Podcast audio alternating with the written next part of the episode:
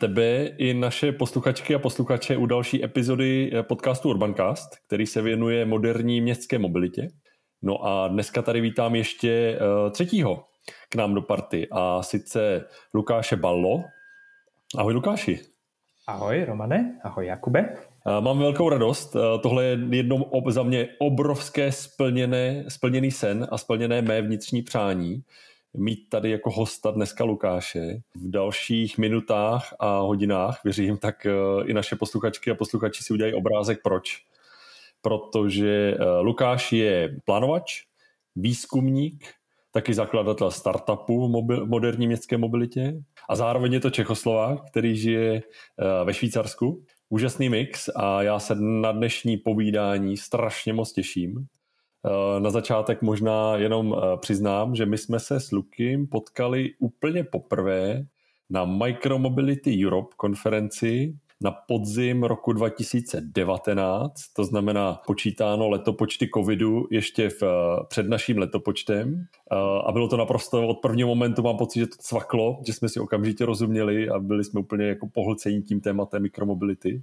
No a rok se, roky se s roky sešly a my tady Lukáše máme u nás eh, v Urbancast. Takže Lukáši ještě jednou vítej a ještě jednou moc krát děkuju, že jsi eh, na nás udělal čas. Jo, děkuji za pozvání a těším se na náš dnešní podcast. Uh, pojďme možná pro naše posluchačky a posluchače trochu přiblížit Eh, kdo jsi a eh, jak se vlastně dostal k tématu, které nás spojuje, a sice moderní městská mobilita, potažmo mikromobilita. Eh, když říkám Lukáš je Čechoslovák, co to znamená? Kde ty máš kořeny svoje? Jo, já pocházím ze Slovenska, já jsem vyrůstal v Bratislavě, takže v zásadě jsem Slovák, ale můj děda je Čech a já jako malý dítě jsem s ním strávil obrovské množství času a zažil s ním úplně nádherné vzpomínky, eh, co jsme všechno spolu dělali. Na taky jak, tak, jako takový bonus jsem se od něho naučil tu češtinu. Jo. Máš ji perfektní, Ona... naprosto. Já jsem vždycky úplně, vždycky, my dva spolu, když si telefonujeme, pro mě je to radost, protože člověk, který tak dlouho už žije mimo republiku vlastně, tak je to, tak je to radost. Jako, jo, děkuji. Jo. Jo a teď už 12 eh, let žiju ve Švýcarsku, ale tak samozřejmě to spojení s, se Slovenskem a s Českem tam ještě pořád je a velice rád taky pracuju spolu s lidmi jako, jako ty Roman, jako ty Jakube z, z toho prostředí Slovenská a Česka.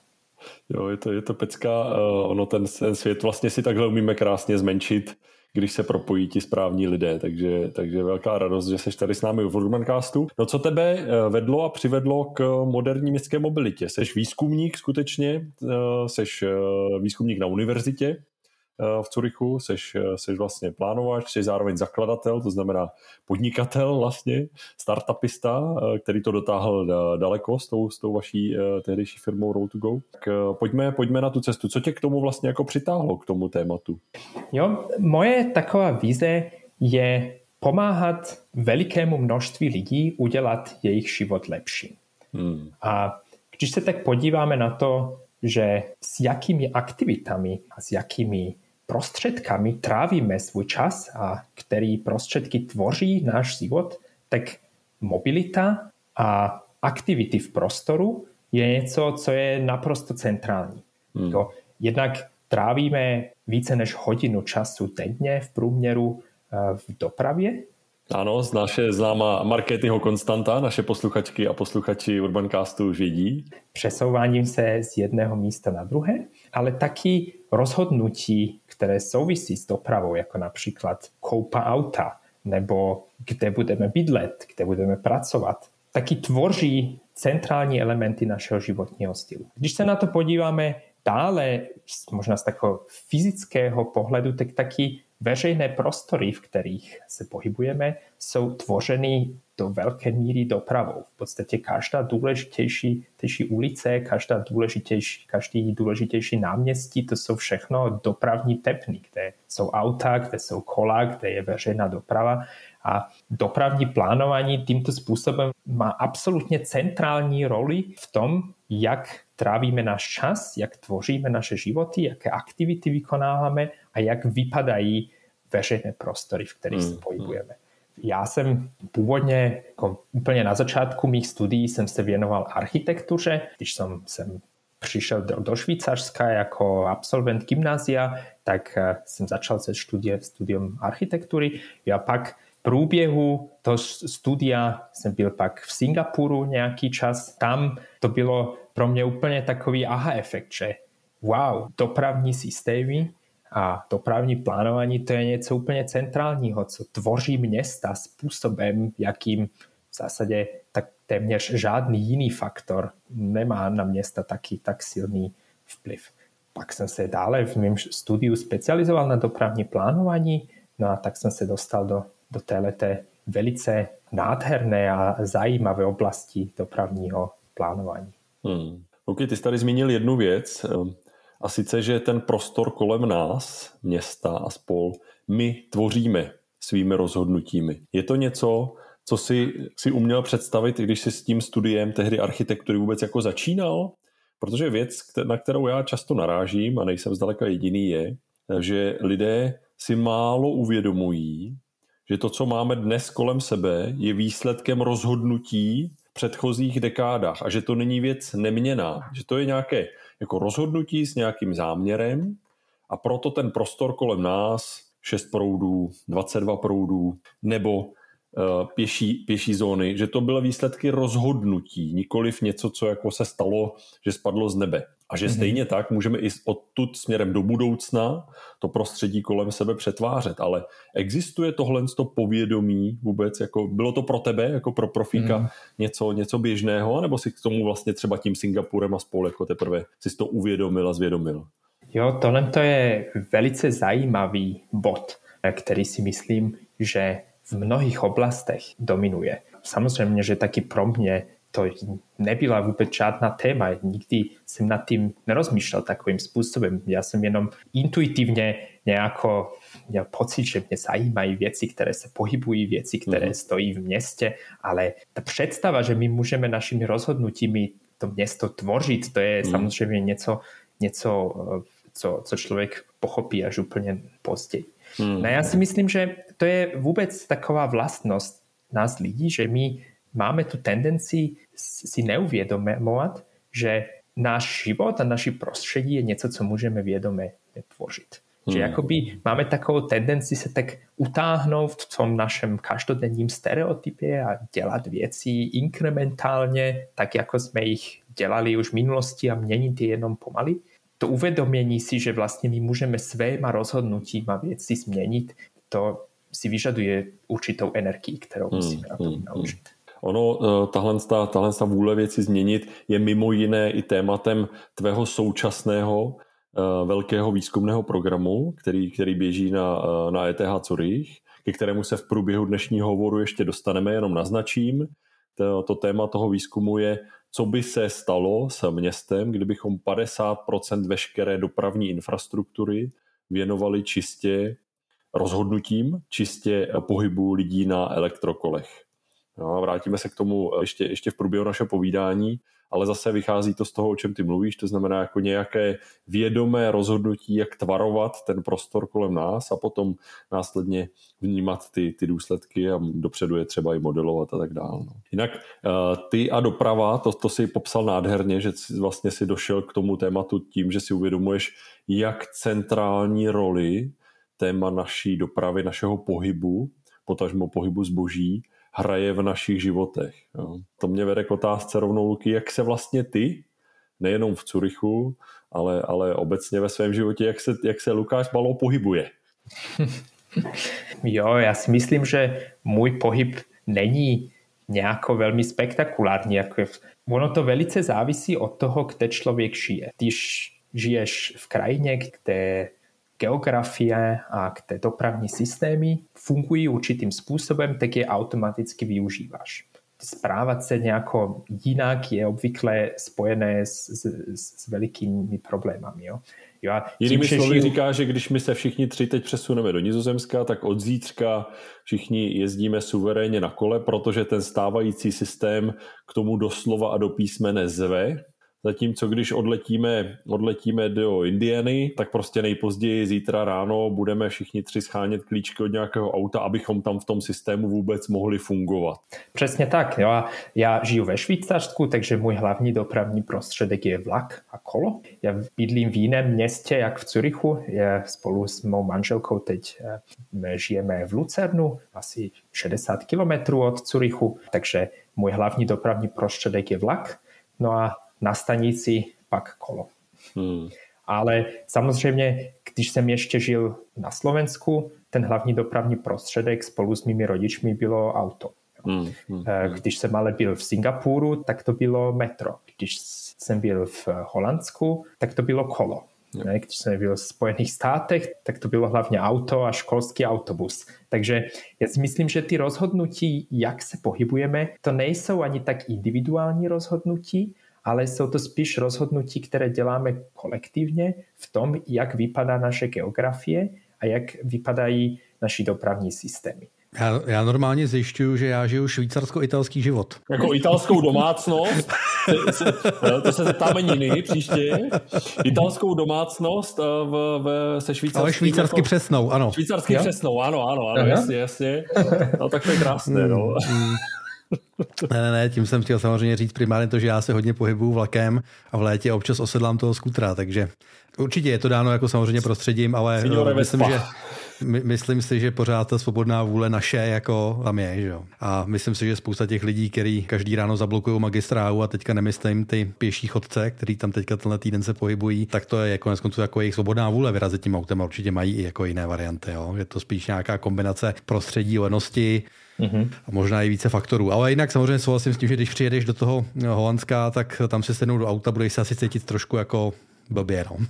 Jo, ono je fascinující, že jak dopravní systémy tvoří kulturu a konvence ve společnosti. Že ono, v, že v Holandsku, když máš meeting s nějakými lidma, tak to je úplně běžný, že přijdou v oblečení, které je vhodné na kolo, jo, a možná ještě mají nějaké věci ze sebou, které, nějaké tašky, nebo možná mají helmu. Ve Švýcarsku je to zase veřejná doprava, která tvoří spolužití mezi lidma. Že ty, když si dohaduješ nějaký meeting, například v Zurichu nebo v Bernu, tak obvykle si ho dohodneš na čas ne přesnou hodinu, ale možná na přesnou hodinu a pět minut. Poněvadž v přesnou hodinu to je ten čas, kdy všechny dálkové vlaky přicházejí. A když se chceš s někým střetnout před stanicí, no tak tak musíš, musíš ještě přidat něko, několik minut k tomu. Jo? A ono, ta veřejná doprava, jako kdyby je takový centrální element, který strukturuje spolužití mezi lidma. Hmm, hmm. Okay. Eh, jaký problém dnes vlastně v dopravě, to znamená na začátku, stále ještě na začátku 21. století, jaký problém dnes v dopravě řešíme? Hlavně teď mám, mám na mysli dominantně samozřejmě v té městské dopravě, protože jak nám postupuje urbanizace, jenom pro připomenutí, že už máme dneska globálně více než polovina lidstva žije ve městech, v těch urbanizovaných městech je to už eh, více než 70% a ten progres jenom pokračuje. Ten vlastně a pokračuje celá století. Příliv lidí z těch neměstských částí do, do měst. Tak eh, jaké, jaké téma vlastně dnes řešíme? Já si myslím, že centrální problém, který dnes řešíme, je dilema dopravního plánování mezi rozšiřováním dostupnosti a zlepšováním dopravy a zároveň negativními efekty, které indukovaná do, do, doprava se sebou nese. Hmm, hmm.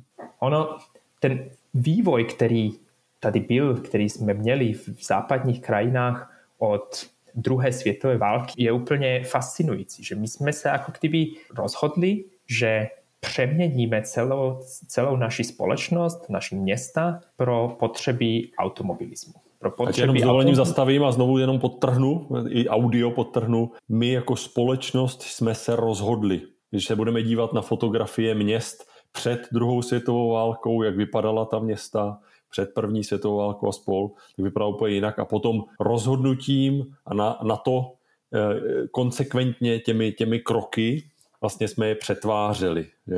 Jo, a ono možná na první pohled to může vypadat jako něco přirozené, něco organické, ale když se na to podíváme, se podíváme na tu historii, jak to probíhalo, tak zatím byly jasné obrazy cílu, jako město, jako město budoucnosti může vypadat. Jo? Když se podíváme na ty obrázky od Le Corbusier nebo od Frank Lloyd Wright ze Spojených států, tak to byly jasné představy o tom, jako může ta budoucnost vypadat. A ono v tom období to vypadalo jako něco úplně fascinující, že výborně, už nemusíme být odkázaný na, na svoje vlastní nohy, na kola, na pomalé električky, na pomalé tramvaje. Teď už můžeme všichni se pohybovat úplně volně autem a musíme teď naše města probudovat na potřeby toho automobilismu.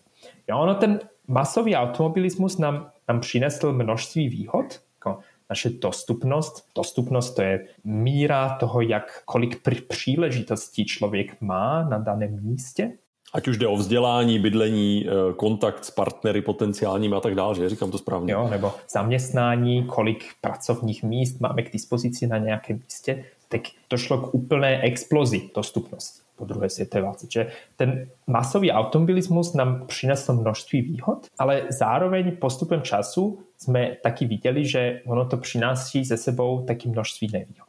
Jo a myslím, že dnes jsme v takové dilemě, že na jedné straně chceme zvyšovat naši dostupnost, poněvadž to přináší ekonomické benefity, přináší to sociální benefity, je to něco, je to v zásadě něco, proti čemu se nedá argumentovat, ale na druhé straně lepší dostupnost vede automaticky k zvýšené poptávce po dopravě.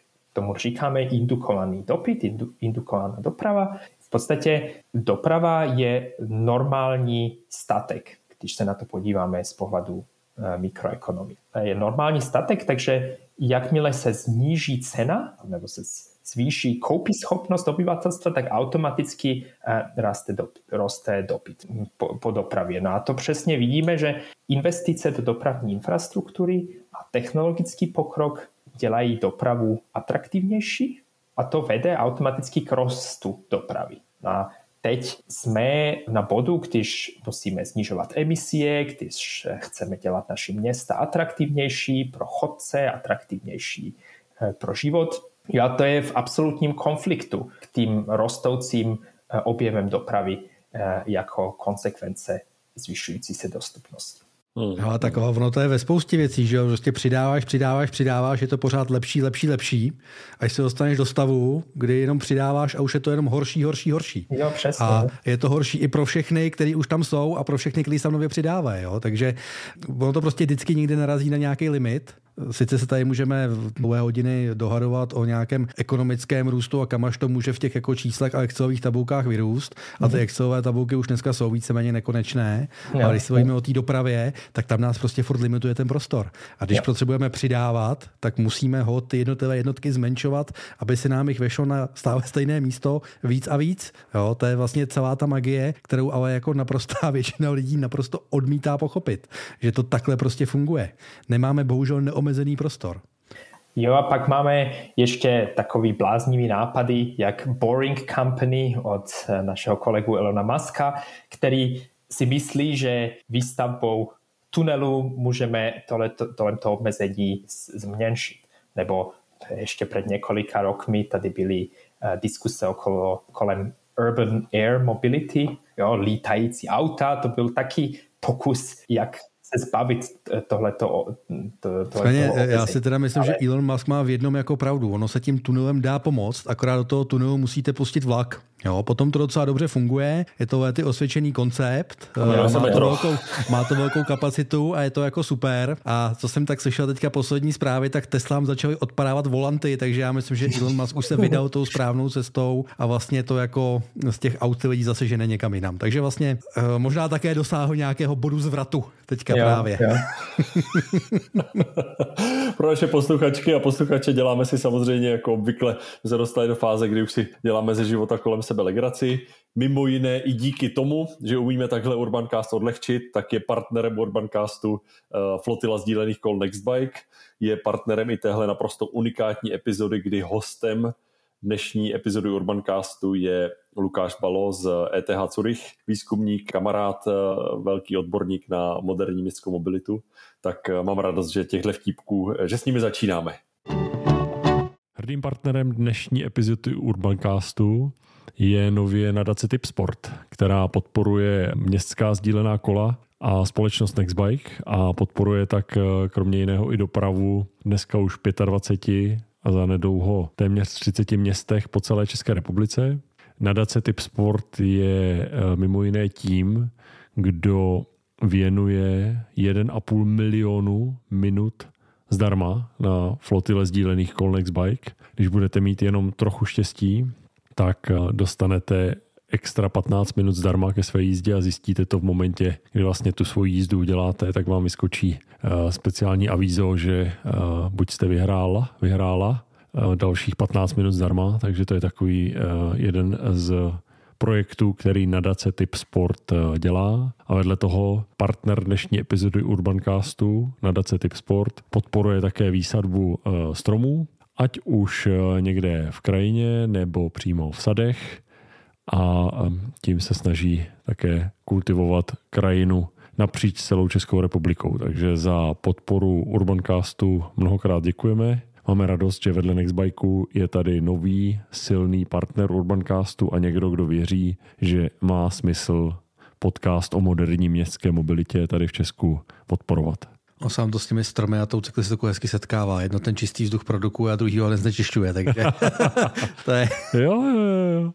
Souhlas, takže já mám velkou radost, že, že nadace Typ Sport se stala vedle Nextbikeu dalším partnerem Urbancastu, no, tak mám, fakt toho mám radost. A tím samozřejmě eh, dveře nezavíráme, pokud nás dnes posloucháte někdo, kdo by si rád hrdě stoupnul také mezi partnery Urbancastu, tak eh, mě nebo Kubovi dejte vědět a myslím, že řešení najdeme. Určitě. Tak jo, každopádně děkujeme. Lukáši, eh, to téma eh, indukované dopravy, jak je možné, že ještě dnes se najdou lidé, kteří vůbec ten fenomén indukované dopravy, to znamená zvýším například ze dvou pruhů udělám tři pruhy a teď nemluvím o Adidasu, ale o, o dálnici například eh, z Prahy na Mladou Boleslav, jak je to teď v přípravě a ředitelství silnic a dálnic a ministerstvo autodopravy se na to úplně třese, jak tam zase vylije za desítky miliard eh, další pruhy asfaltu a eh, s tím, že to zlepší, zlepší dopravu a přitom známe všichni fenomén indukované dopravy. Jak je možné, že to stále ještě někdo jako je ochoten popírat vůbec tu, tu platnost indukované dopravy? Jako, hele, vás nenaučila ta pandemie toho covidu, vás nenaučili tady ty proruský demonstrace na Václaváku, jak jsou lidi schopni něco popírat, jako no, samozřejmě s tou. to je prostě věř a tvá víra tě uzdraví, jako ve výsledku to není o ničem jako jiném, jo? to je prostě víra v něco a bohužel mm, fakta jsou mm. někde jinde. Mm. Jo, jo. Promiň, že odpovídám za tebe, Lukáš, nechci ti samozřejmě jako vkládat něco teďka. Krásně se nám to propojí, krásně se nám to propojí, Lukáš nám tomu svoje taky řekne určitě. Jo, já bych nadvázal na Jakuba, že, že ono mnohé rozhodnutí, které děláme ve veřejném životě, jsou výsledkem nějakých pocitů nebo intuice nebo nějakého krátkodobého zmýšlení. A já si myslím, že přesně tak, jak jsme na začátku té diskuse začali s tím, že to, jak vypadá náš svět kolem nás, je výsledkem vědomého rozhodnutí, tak stejně jak, jak tenhle poznatek není pro mnohých lidí až tak přítomen, tak si myslím, že taky tyhle ty efekty jako indukovaná doprava, to je něco, co si vyžaduje trochu komplexnější pohled na tohle témata, trochu analytickější pohled. Myslím, že když se člověk na to dívá čisto intuitivně z, z pohledu řidiče auta, tak to do určité míry dává smysl, že jo, tak tady je obrovská dopravní zápcha, když přidáme dva jasný, jízdní pruhy, tak tam nebude zápcha. Tak to je výborný, jo? tak to, proč to neděláme?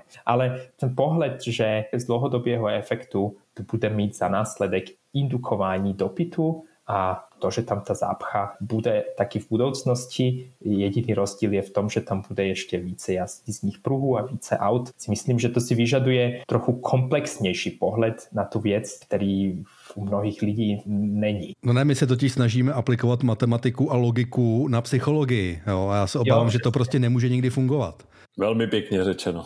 Jo, já jsem eh, teď nedávno viděl takovou scénu z jedné americké telenovely, která už byla publikovaná před mnohými letmi a tam šlo o to, o diskusi mezi dvěma lidmi. To téma, ta diskuse byla, že Spojené státy by měly normalizovat diplomatické vztahy s Kubou. Ten jeden člověk... Ne se mnou, ne se mnou.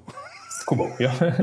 A, ty, a ten jeden partner té diskuse byl za, ten druhý byl proti. Jo. A ten, který byl za, začal s tím, že jo, Kuba, jo, studená válka už skončila, Kuba už není nebezpečenství pro Spojené státy na druhé straně, je to potenciální obchodní partner, spojenec, tak proto by měli Spojené státy normalizovat vztahy s Kubou. Jo? Druhý se na něho dívá a mu říká, ty idiot, co víš vůbec o životě, když ty si do, té, do dnešného dne nebyl schopen ani si najít přítelkyni, tak když chceš něco normalizovat, tak začni se svou tváří. Já, já si myslím, že to je ten příběh velice vystihuje politickou debatu v hmm. mnohých oblastech a v dopravě, kde emoce hrají významnou roli, si myslím, že, že dvojnásobně.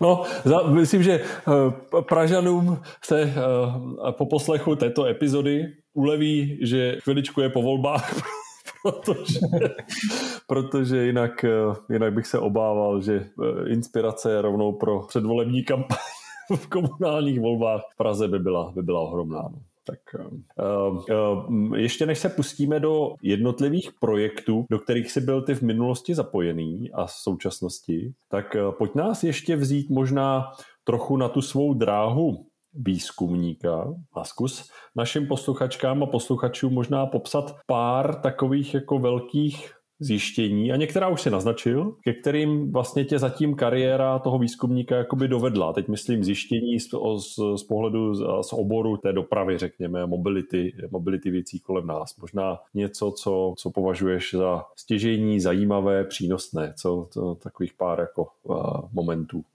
Já si myslím, že takový hlavní poznatek z té mé cesty v posledních letách je, že neexistuje objektivně oblast, která by byla zajímavější nebo méně zajímavá.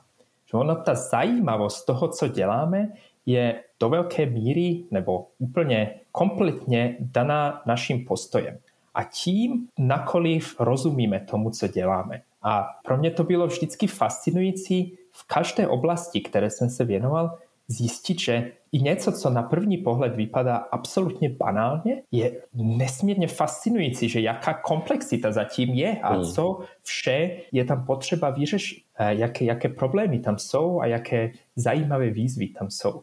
Hmm. A si myslím, že taky, co je absolutně centrální, je s jakýma lidmi spolupracujeme. Hmm. Ono, v každé oblasti, které se věnujeme, vždy narazíme na lidi, kteří jsou nesmírně inspirující a nesmírně fascinující. Jako někdy to můžou být výzkumníci, vysoce vzdělaní lidi, ale taky někdy to můžou být úplně jednoduchí lidi, kteří dělají nějakou manuální aktivitu, ale jsou svým postojem a svým, svou motivací jsou nesmírně inspirující. Hmm. Se, například si, si pamatuji, když jsem uh, dokončoval studium, tak s, s kolegami jsme byli na návštěvě v dílnách švýcarských železnic. Jo, a tam viděli, jak tam opravují železniční vozy, jak tam dělají revize, jak je čistí.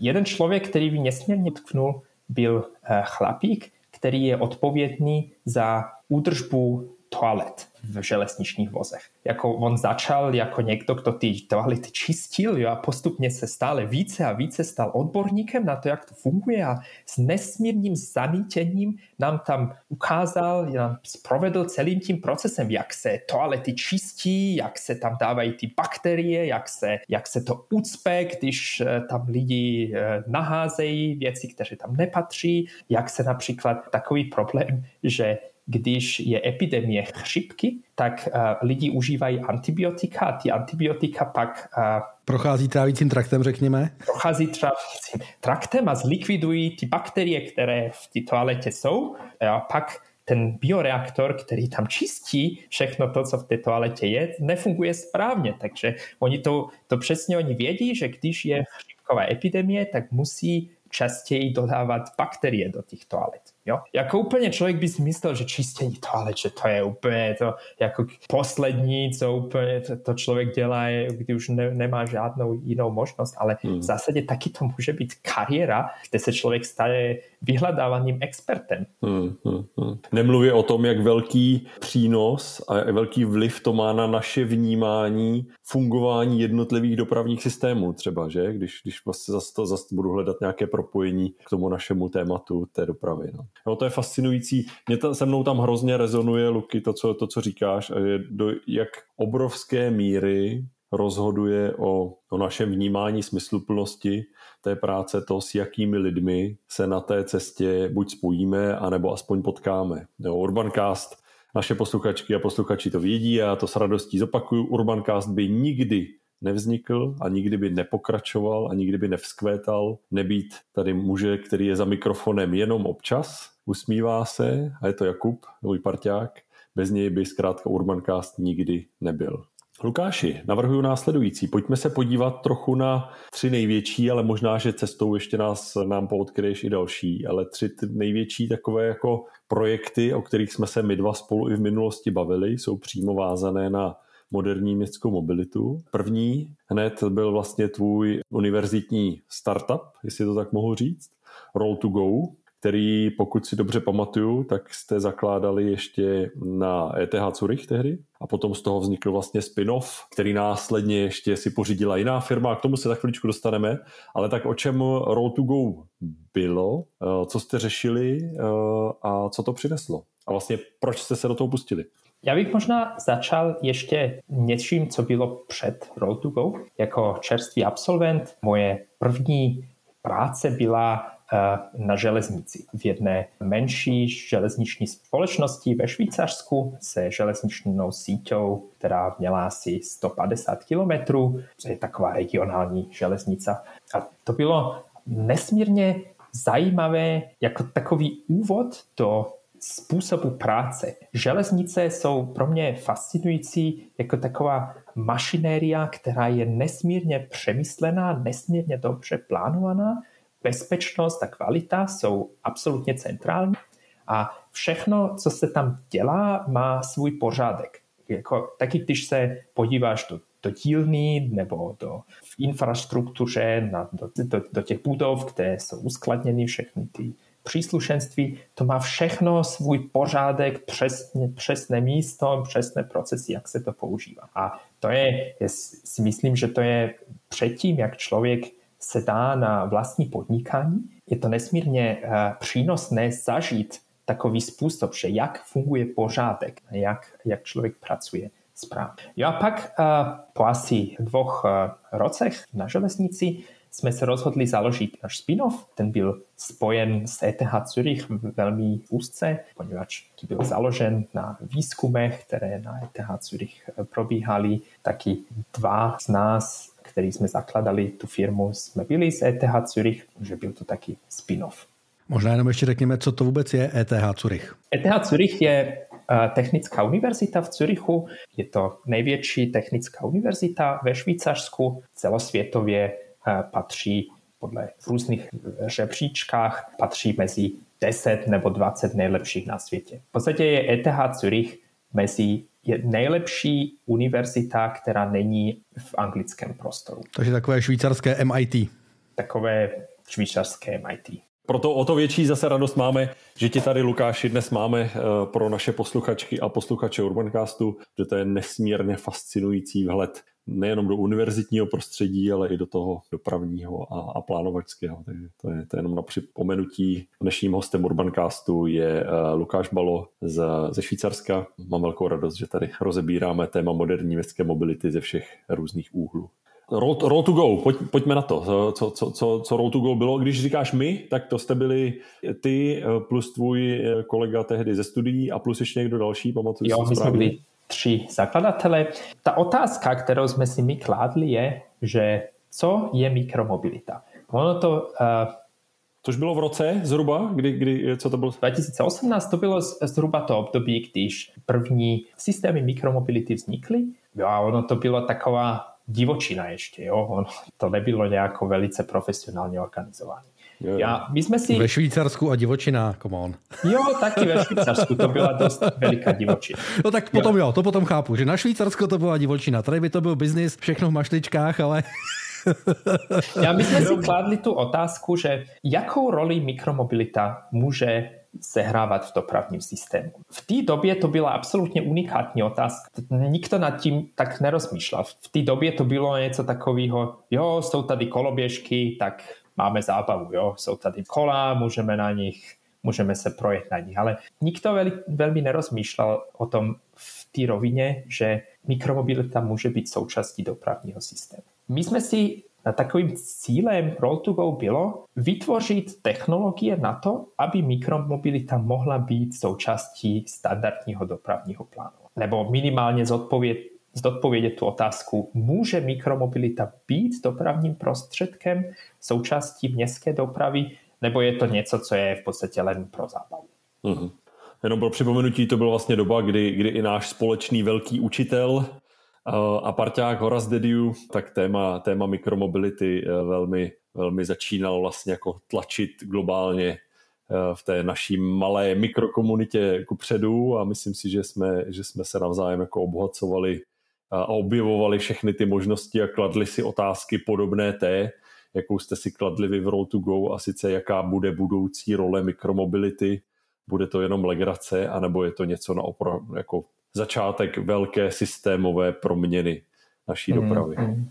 Jo a přesně ta systémová proměna si vyžaduje určité technologie. Jo? Jako dopravní plánování, konvencionální dopravní plánování je založené na technologiách, které vznikaly v průběhu deset ročí, které jsou velice silně orientovány primárně na automobilovou dopravu a sekundárně na tradiční veřejnou dopravu. Jo? Když říkáš Ale, technologie, co máš, co máš třeba konkrétně na mysli? Jako například dopravní modely, které používáme, které modelujeme dopravní dopyt v rozličných scénářech, jako měříme dopravní dopyt, uh-huh. jako interpretujeme ty dopravní modely. To existuje, ale existuje to primárně pro automobilovou dopravu a existuje to pro veřejnou dopravu. Hmm. Ale pro jiné dopravné prostředky ty zatím nehrály až takovou významnou roli, takže nikto takže nebyl na to důvod. Jo. Ale když chceme, aby mikromobilita byla součástí dopravního plánování, tak taky potřebujeme vhodné metody, které můžou dopravní plánovači používat. Jo. A jsme zpátky u toho vědomého rozhodnutí, že? To se nestane samo od sebe, stejně jako se automobilismus nestal sám od sebe, hmm, hmm. tak uh, úplně stejně je to s mikromobilitou. Jo, přesně. Jo. A v případě automobilismu zatím byly desetiročí práce metodického vývoje prostředků, které dnes používáme. Jo, a pro mikromobilitu ten proces ještě stále běží. Hmm.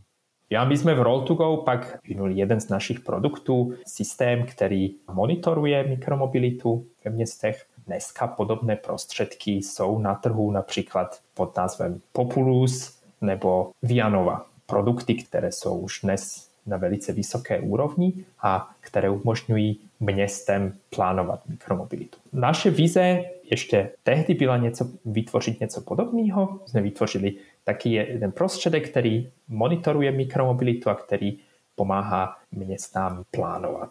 Dá se, dá se popsat nějaká třeba konkrétní, konkrétní situace, konkrétní projekt, ať už to bylo v Curychu nebo případně někde jinde, na kterém jste si něco naměřili a něco, něco vám to ukázalo? Jo, je jeden z našich důležitých pro, projektů byl pro eh, švýcarský ministerství dopravy, kde ta otázka byla, že co vlastně je mikromobilita ve mhm. Švýcarsku. Jaký, jaký dopravní dopyt tam je, eh, co jsou její efekty, jakou roli hrá mikromobilita v, v městské dopravě. Jo. Tam jsme použili ty, ten, ty naše prostředky a to byla v podstatě první taková kvantitativní studie, která mm-hmm. ukázala, co vlastně mikromobilita ve Švýcarsku je. Například hmm. jeden z těch závěrů už tehdy byl, že jsou absolutně fundamentální rozdíly mezi elektrokolami a elektrokoloběžkami. Zatímco elektrokola se používají pro docházení do práce, do školy a na dlhší jízdy. Elektrokoloběžky jsme viděli, že ten dopyt je koncentrován hlavně ve, vol, ve volném času. Jo? Například v noci ze zpátku na sobotu nebo ze sobotu. Někde z baru. Na, na neděli. Jo? A to byl například jeden z těch, těch poznatků, který už dnes nikoho ne, nepřekvapí, jo? ale tehdy to bylo, to bylo něco, co bylo aha, hmm. takže se musíme na ty dopravní prostředky podívat různě, jo? nemůžeme uh-huh. to vnímat jenom jako mikromobilita, jako, jako jo. jeden celek. Uh-huh. Luky, jenom, jenom pro eh, technicky, ten projekt vznikl tak, že vás ministerstvo, eh, švýcarské ministerstvo dopravy vás oslovilo se zájmem o ten projekt a pak ho eh, vlastně podporovalo i ekonomicky? Jo, přímo Roll2Go nemalo žádnou takovou podporu, ale to byl úplně standardní komerční projekt, kdy jsme udělali nabídku pro, pro to oddělení, které se věnuje tomuto tématu jo, a pak po hmm, několika kolech diskusí jsme ten, jsme ten projekt pak dostali. Jenom, jenom jsem se chtěl dobrat k tomu, že už v roce 2018-19 vlastně ve Švýcarsku na ministerstvu dopravy existovaly otevřené hlavy, které byly přístupné k tomu si říci, je tu nějaký nový fenomén, ten se jmenuje mikromobilita, zatím o něm nic moc nevíme. A teď je tady skupina čerstvých absolventů, vlastně stále ještě v té době, kteří tady mají pro nás možná jako super zajímavý nástroj, jak nám o tom, o čem nic moc nevíme, tak nám o tom zjistit trochu víc. Jo, já trošku jsem se snažil dobrat k té otevřenosti. A zároveň pokud nás poslouchá někdo z týmu ministra autodopravy tady České republiky, potažmo na Slovensku, tak jenom zase takové pošťouchnutí, jak důležitá je taková otevřenost, možná i s nulovými očekáváními, rovnou poškodí mi to auta nebo nepoškodí mi to moje, moje vláčky, ale zkrátka jenom ta otevřená chuť zjistit o fenoménu, o kterém toho moc nevíme, tak zjistit o něm trochu víc. Jo. No a vy jste, vy jste potom s eh, Roll to Go vlastně udělali jeden, jeden velký eh, a důležitý krok, kde se zase ty naše cesty eh, protínaly a sice vaší společnost tehdy celou koupil potom tehdy existující, nevím jestli už to byl Smith and Ride, anebo Smite and Ride, anebo už to byl Bond Mobility, ale vlastně švýcarský, švýcarský bike sharing s rychlými elektrokoly, se speed pedeleky. Vás tehdy firma koupila, Bond vás koupil a začlenil vás do, do své struktury, je to tak? Jo, přesně. My jsme, tak jedno poznání, které jsme udělali ve vývoji našeho produktu bylo, že města jsou poměrně náročný klient pro startupy, poněvadž to všechno trvá dost dlouho. Jo. Mm-hmm. To je, ty čas, časové horizonty jsou nesmírně dlouhé a já úplně obdivuji kluci z, z Vianova nebo z, nebo z Populusu, že, že to zvládli jako mm, startup se přesadit v takovémhle prostředí, poněvadž my jsme to vnímali jako nesmírně, nesmírně těžký, že ono, mm, mm. my jsme startup a potřebujeme nějakou trakci nejbližší měsíce, no ale teď mluvíme s těma městama a oni ti řeknou, že jo, dobře, tak pěkné, tak se na to podíváme za rok opět. Hmm, hmm, a pak možná další rok uděláme veřejné obstarávání, jo, a pak možná další rok, možná za tři roky, možná hmm, něco. Hmm, hmm, hmm. Myslím, že, že když nás teď poslouchají partneři Urbancastu, a sice kluci z, z Nextbike Česká republika, kteří Urbancast podporují a kteří taky každý týden tráví mraky hodin eh, návštěvami na radnicích českých, moravských, sleských měst a představují výhody bike sharingu, tak myslím, že když nás teď poslouchají, tak taky takhle přikivují, protože vědí moc dobře, na kterou radnici se vracejí po třech letech každý rok znovu a znovu a znovu vysvětlují, že už by to tomu městu prospělo a často také slýchávají, eh, jo, dobře, tak my se na to podíváme.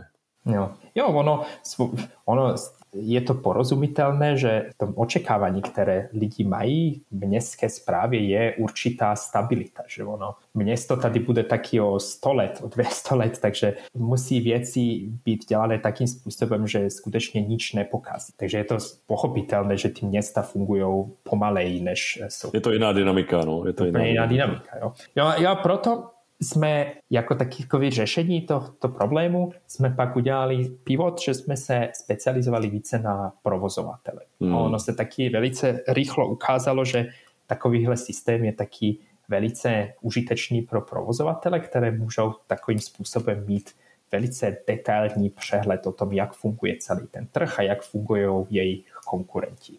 Hmm, hmm. A my jsme pak Bond, tehdy ještě to byl Smite, byl velice důležitým partnerem a zákazníkem pro nás. Jsme pro ně dělali různé věci. Taková specialita tehdy Smiteu byla, že jejich přístup byl velice inteligentní, že to byli hmm. všechno vysoce vzdělaní lidi, kteří tam pracovali, měli množství, ten zakladatel Raul Štekle. Raul a Korina, no on jasně. má doktorát z chemie, jo, on celý život pracoval na vysoce e, sofistikovaných věcech, jo, a ta, celá ta strategie a ta kultura Smiteu byla založena na tom, že my děláme bike sharing, ale děláme to inteligentně. Jo, jo, jo. Například součástí toho bylo, že oni nedělali vlastní rebalancing, ale měli takový přemyslený systém bonusů, kterým incentivizovali zákazníky dělat rebalancing. Jo. Je, jinými slovy, aby převezli kola, kola Smite vlastně z lokalit, kde v danou chvíli třeba ne, že bylo špatně zaparkované, ale kde po něm mohla být potenciálně menší poptávka, jo. takže ho převezli do míst dobrovolně zákazníci za nějaký, za nějaký bonus, odměnu eh, do míst, kde vlastně to kolo bylo mnohem lépe potom strategičtěji pro další období jako umístěné.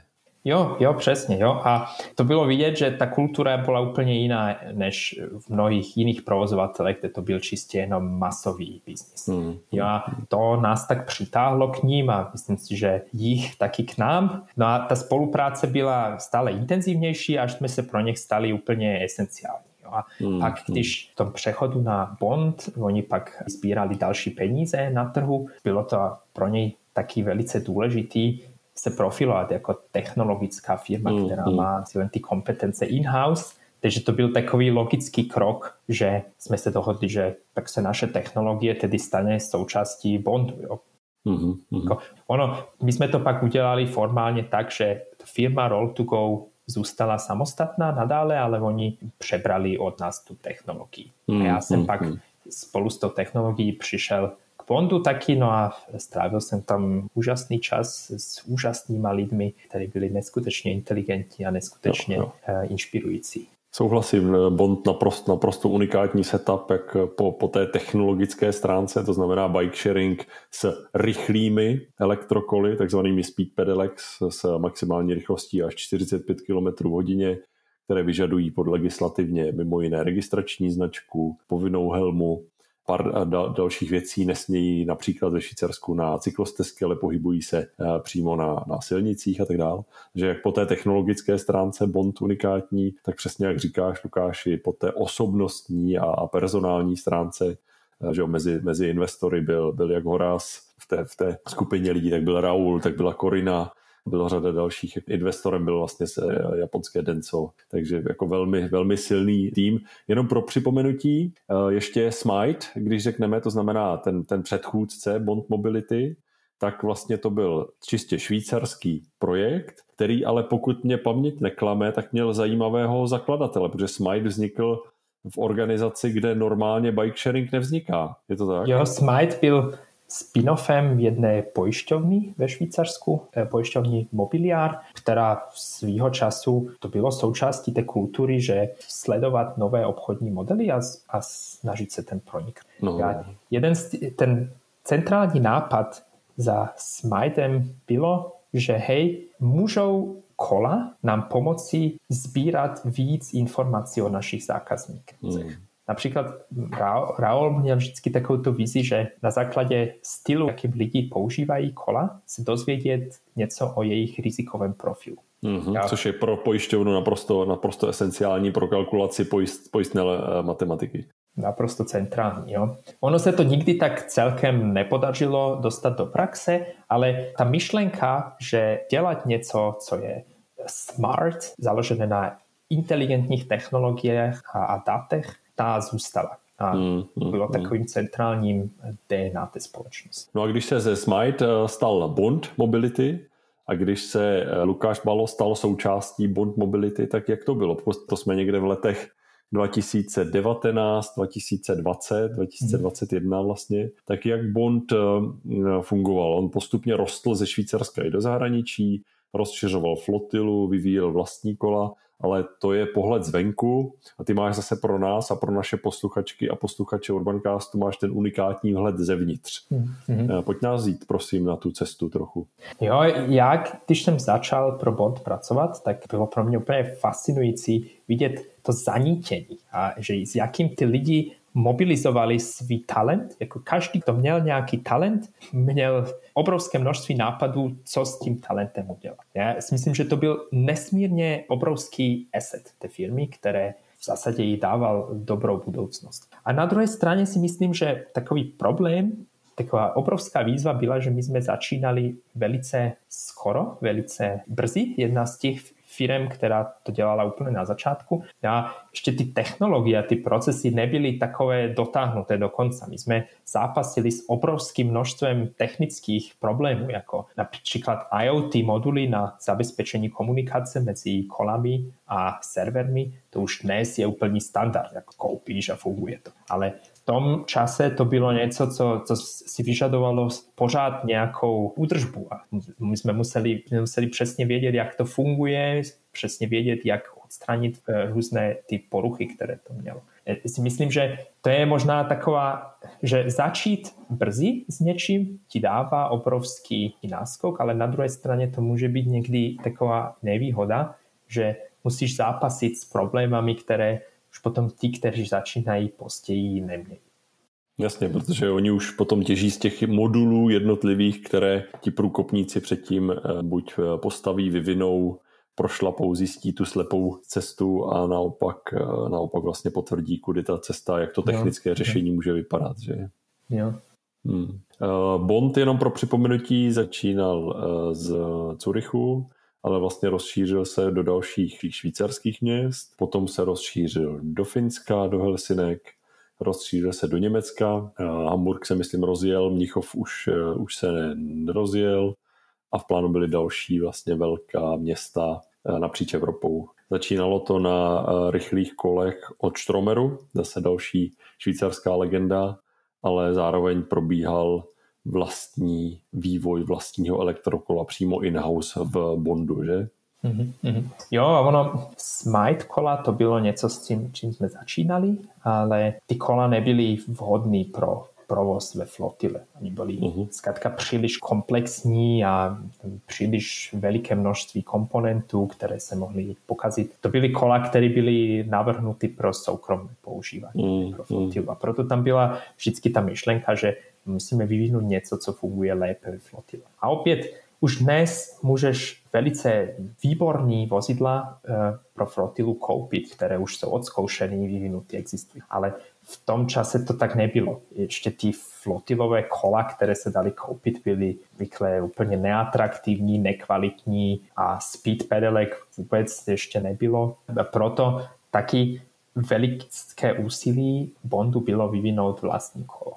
No ale samozřejmě vyvinout vlastní kolo, to je možná za tím byla trochu taková naivita, že to není jen tak, že hmm, když hmm. chceš vyvinout kolo, které chceš nasadit na ulici a má tam být skutečně 24 hodin denně na deždi a na slunci, eh, a mrazu finské. A na mrazu to není jen tak. Jo? A hmm, hmm. My jsme zápasili pak s obrovským množstvím problémů, které ty kola měly. To samozřejmě profitabilitu dost eh, zhoršilo. Hmm, hmm, hmm, Já si pamatuju jeden dnešní optikou, už se tomu můžeme zasmát samozřejmě, ale jedno téma, které jsme tehdy s Horasem a s, myslím, tím se jmenoval eh, ten finský kolega vlastně, který měl starosti zprávu flotily v Helsinkách, když jsme řešili, že vlastně když přišly mrazy a Bond eh, elektrokola stála na ulici, tak trouble nebyla nakonec vlastně a neimobilizovalo je ta hlavní baterie, ale něco úplně jiného, že úplně jeden jako drobný detail vlastně, no. že to byla malá baterie v takové té řídící, řídící jednotce, že, která ten mráz nesnesla. Jo, jo, přesně, to byla, byly ty komunikační moduly. Které měly v sebe záložní baterii, ta se nemohla nabíjet v, při nízkých teplotách. Jo. Tak, to bylo opět něco, to jsou takové detaily, které se nedají dopředu udělat. To musíš zkrátka odzkoušet. Jo. A já si jo, myslím, jo. Že, že ty firmy, které přežily to turbulentní období a už dnes to dělají, tak můžou profitovat z obrovského zásobníku hmm. zkušeností a produktů, které už jsou vyvinutý a odzkoušené. Hmm, hmm, a dělají to mnohem jednodušší než tehda. Na druhé hmm. straně to bylo nesmírně dobrodružství v tom období. Jako to bylo úplně, úplně začátky, kde musíš fakt rozumět, jak to celé kolo funguje. Já jsem dělal datovou analytiku, jsem sbíral data od, z těch kol a dělal takový remote diagnostics a predictive maintenance, že na základě dat, které z těch kol přicházejí, jako rozumět, že co se s těma kolama děje, bez toho, aby jsme museli každým jedným kolem jít. Mm, mm. Jo? To bylo úplně, ne, neexistovaly žádný standardy nebo žádný nějaký základy, na kterých to můžeš vybudovat. To bylo všechno jenom založené na tom, že vyzkoušet věci, vytvořit si nějakou hypotézu, že jak by to mohlo být a pak to odzkoušet hmm. a iterativně to vyvíjet dále. To byla taková vlastně výzkumnická práce i výzkumnický postup v reálném biznesu, že? Jo, jo, přesně. Jo. Hypotéza ověřit a my jsme měli bázi zákazníků, kteří byli nesmírně lojální a nesmírně mm-hmm. se zajímali. Každou chvíli přišel někdo k nám do, do kanceláře a chcel se s námi bavit a dát nám nějaký nápady, co bychom ještě mohli mm-hmm. dělat. Takže bylo to takový ekosystém lidí, kteří byli nesmírně nadšení mm-hmm. a, a nesmírně talentovaní. Mm-hmm. Ale zároveň všechny ty problémy, které, s kterými jsme zápasili, to dělali velice těžký z toho udělat biznis, který hmm, skutečně hmm, dlouhodobě může být profitabilní. Jasně, což nakonec nedopadlo a Bond, Bond po letech vlastně jako ukončil svoje fungování, ale ještě než k tomu došlo, tak přece vy jste nazbírali v provozu nesmírné množství jako poznatků. Jo? Já jeden z těch, a ty mě určitě doplníš, ale já z tvé jedné fascinující prezentace někdy z roku 2021, kterou mám dodnes uloženou, tak, tak si pamatuju, že zatímco za běžným sdíleným kolem, potažmo elektrokolem, byli lidé o koloběžce ani nemluvě, tak byli lidé ve Švýcarsku ochotni dojít nějakých 100-150 metrů, zatímco za eh, elektrokolem Bond pokud mě paměť neklame, tak to bylo dokonce až 600 metrů, kam byli ochotní si vlastně pro volné elektrokolo Bond si dojít, protože ta služba byla tak eh, přínosná pro klienty, dávala jim smysl a vlastně 600 metrů nehrálo vůbec žádnou roli v tom, že následně měli jako rychlé elektrokolo, kterým se v, v, to, v tom provozu mohli posunout dopředu. Ale takových poznatků jste měli více, předpokládám. Mm-hmm. Jo, to byl jeden z těch poznatků. To bylo založené na tom, že ty rychlé elektrokola jsou ve městě nejrychlejší dopravní prostředek. Hmm. Že na jízdách do vzdálenosti asi 6 km v neexistuje dopravní prostředek, který by byl rychlejší. Když si započítáme tak ještě parkování a různé jiné věci, které souvisí s automobilismem, tak to může být klidně i do 10 km. Hmm. Nejrychlejší dopravní prostředek. No a to samozřejmě se sebou přináší to, že když tam je ta obrovská výhoda té flexibility a toho času, tak pak jsou lidé ochotní taky investovat víc času do, hmm. do hledání toho, toho vozidla. Máš tam ještě v paměti nějaký takový, já pamatuju i tvoje heatmapy, prostě jak se, jak se Bond kola pohybovala po tom městě a i tam se dali vyčíst zajímavé uh, trendy vlastně. Jo, my jsme například postupem času se velice důležitá skupina zákazníků byli kuriéři, kteří doručovali jídlo. To bylo právě během covidu, to, byla, to byl segment, který velice rychle rostl jo, a ty kuriéři zjistili, že, že s našima kolama jsou velice produktivní. Hmm. Že vydělají více peněz, když jezdí na našich kolech, než když jezdí na, na obyčejných elektrokolech. Hmm. Alebo nebo na kolech, které vůbec nemají elektrický pohon. Hmm, hmm, jo, a samozřejmě, že oni by mohli si ty kola taky koupit, jenomže takový rychlý elektrokolo, to je dost drahý špás, hlavně počas hmm. covidu. Už teď jsou levnější, ale v tom čase to bylo, to stálo možná 5000 eur takový kolo pro soukromého zákazníka. Jo, a to samozřejmě, že tyhle ty kurýři si nemohli dovolit. Takže pro ně to byl způsob, jak mohli vydělávat víc peněz součinnosti. No a my jsme samozřejmě tím způsobem získali obrovský náhled do toho, jak ta branže funguje. Například já jsem měl jeden, jeden takový projekt, který jsem dělal interně, bylo, že zjistit, že které restaurace vlastně jsou ty nejdůležitější pro mm. kuriéry. A my jsme zjistili, že vlastně to ani není tak mnoho, že to je možno 10, 15 restaurací v Curychu, které zohrávají hlavní rolu. Mm. A celkem překvapivé bylo, že nejdůležitější je McDonald's mm. v mhm. doručování jídla. Že, že největší část těch zastávek, těch kurýrů při restauracích byly McDonaldy. Hmm, hmm. No, já to mám před sebou, já to mám, ty, ty už to tady zmínil, téma COVID, vlastně, který proměnil eh, řadu chování dopravních, nejenom ve Švýcarsku, nejenom v souvislosti s bike sharingem, ale i obecně v, v našich městech, ale vlastně tady mám před sebou ještě grafiku, která předpokládám vycházela tehdy z tvých, z tvých dat, která ukazuje jenom, jak vlastně na začátku toho covidu, kdy ještě ani nebyl lockdown ve Švýcarsku, tak prostě tam nárůst používání třeba prémiových elektrických kol od, od, od Bondu bylo 13%, prostě hned to tam jako z týdne na týden to tam brutálně vyskočilo. A i poté, co nastal lockdown, tak propad používání bondu byl vlastně nejnižší, sice byl 30%, ale public bike ten, ten propadl o 50% a koloběžky ty byly vlastně úplně zastavené, že ty úplně hmm. přestaly, hmm. přestaly fungovat, takže to bylo zase zajímavé. Jo. Taky velice zajímavá byla změna geografie toho, uh-huh. jak náš systém fungoval. COVID prodloužil průměrné vzdálenosti velice významně, a došlo k takovému přesunu, že centrum města už nezohrávalo až tak významnou roli, ale tangenciální jízdy z různých periferních míst na jiné periferní místa se staly, staly o mnoho důležitější. Uh-huh. Takže ono jen kvantitativně byla změna, ale ta nejzajímavější změna z mého pohledu byla ta kvalitativní, v tom, jak se ta geografie našich jízd změnila. Hmm, hmm. Přece jenom je to pár let už zpátky, ale máš tady ještě jeden takový, eh, jeden, dva možná nějaké postřehy z té, z té doby, té prezentace, kterou já tady mám jo, před to, sebou, já, z éry Bondu. Jo, jo tak um, jako těch postřehů bylo mnoho. Například my jsme měřili, že když, když incentivizujeme lidi ukončit jízdu na určitém místě, nakolik, nakolik tím můžeme dosáhnout rebalancing a kolik nás ten rebalancing stojí. A mm-hmm. ten výsledek byl, že vlastně dávat lidem eh, odměny za volbu určitého cílu se nevyplatí, že to ekonomicky mm-hmm. nedává žádný smysl. Mm-hmm. Co ale dává mnoho větší smysl, je dávat incentivizaci za volbu toho místa, kde ta jízda začíná.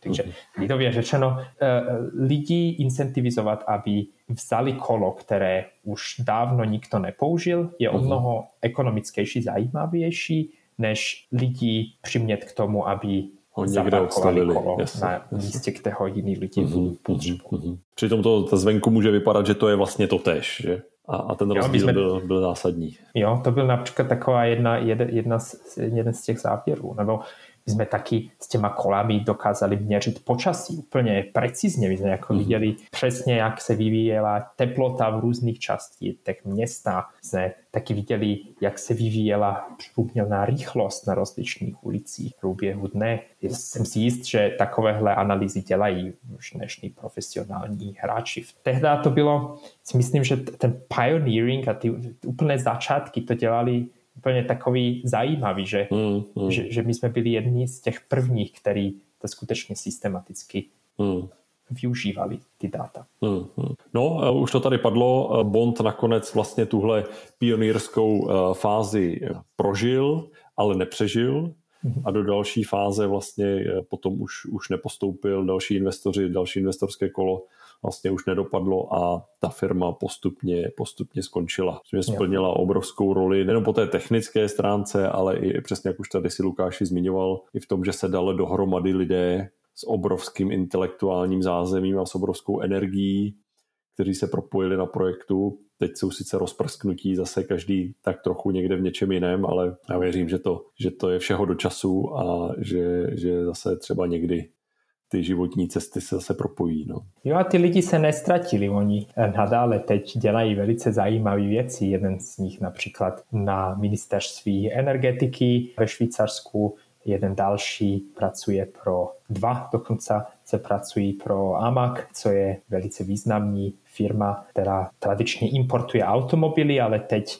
taky se snaží se snaží změnit svůj obchodní model do jiných oblastí a tyto dva kolegové jsou velice důležitou tím hnacím motorem. V té transformaci. Jo? Takže ty, ty lidi, si myslím, že, že talentování lidí se nestratí. Jo? Oni tak, tak, tak.